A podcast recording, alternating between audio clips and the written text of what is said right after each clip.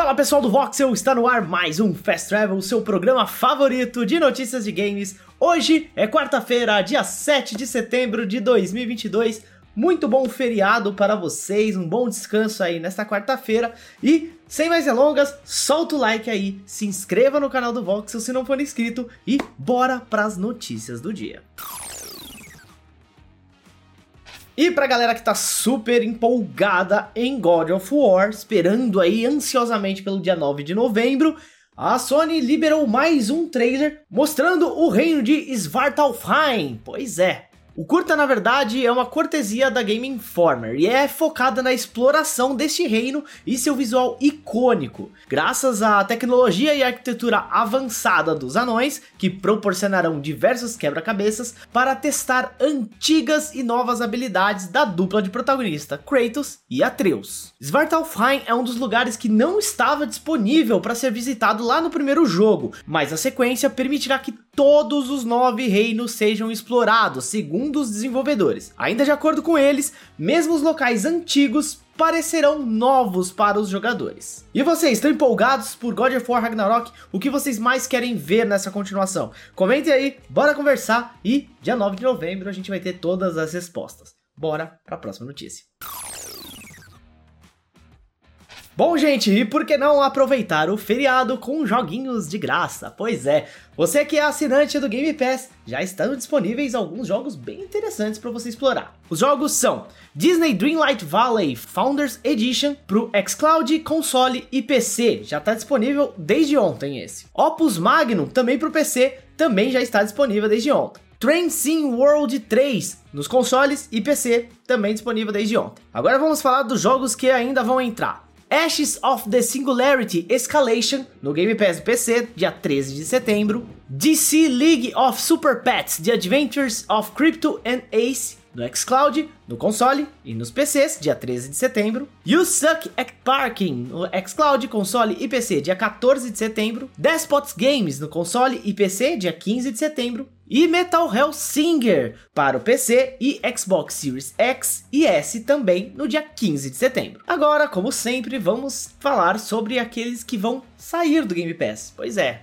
alguns entram, alguns saem, né? Fazer o quê? A Plague Tale Innocence, Aragami 2, Bug Fables The Everlasting Sapling, Craftopia, Final Fantasy XIII, Flynn, Son of Crimson, I Am Fish, Lost Worlds Beyond the Page, Mighty Goose, Skatebird e The Artful Escape. Esses são os jogos que vão sair do Game Pass em breve, então aproveitem para jogar agora, né? E aí, o que, que vocês acharam dos jogos novos? Comentem aí e bora para a próxima notícia.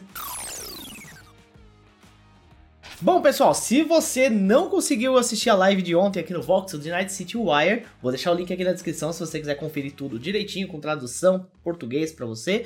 Mas, se você só quiser um resumo, bora lá. Uma das coisas que rolaram durante a live foi um novo update. Pois é, o update 1.6 vai se chamar Edge Runners, assim como o anime que vai chegar para Netflix no dia 13, vai chegar com uma jaqueta do protagonista David Martinez e uma espingarda usada por um outro personagem, além de outros itens do anime. Além disso, o update vai trazer novas opções para o modo foto, adições para os mecânicos e um minigame do carpeado, o cavalo do Gerald. Também vai estar disponível para Android e iOS esse joguinho, tá? Além disso, um sistema muito esperado que é o sistema de transmog, que será utilizado para deixar a roupa do seu personagem do jeito que você preferir, independente do equipamento que esteja sendo utilizado. Isso é um negócio que estavam esperando bastante. Porém, uma má notícia também foi dada. A partir desse update 1.6, os consoles da antiga geração, PlayStation 4 e Xbox One, não vão mais receber conteúdos extras, tá? Assim como a DLC, que também vai chegar para a nova geração apenas.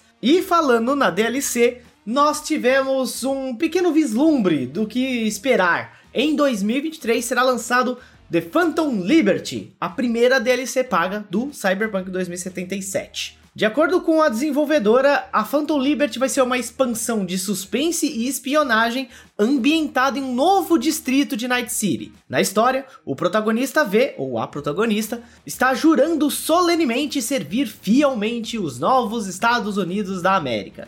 Pois é, Além disso, no finalzinho da live de ontem, pudemos contar com a presença de Keanu Reeves de volta a interpretar o personagem Johnny Silverhand. Então, vai ser da hora, hein? Bom, e vocês? Vão voltar a jogar o jogo? Estão empolgados? 2023 mas as atualizações que eu falei já estão disponíveis, tá? É só ligar o seu console aí ou o seu PC e atualizar o jogo que vai ter transmog, coisas novas para os mecânicos, enfim, dê uma olhada aí e venham aqui comentar o que, que vocês acharam dessas novidades Cyberpunk.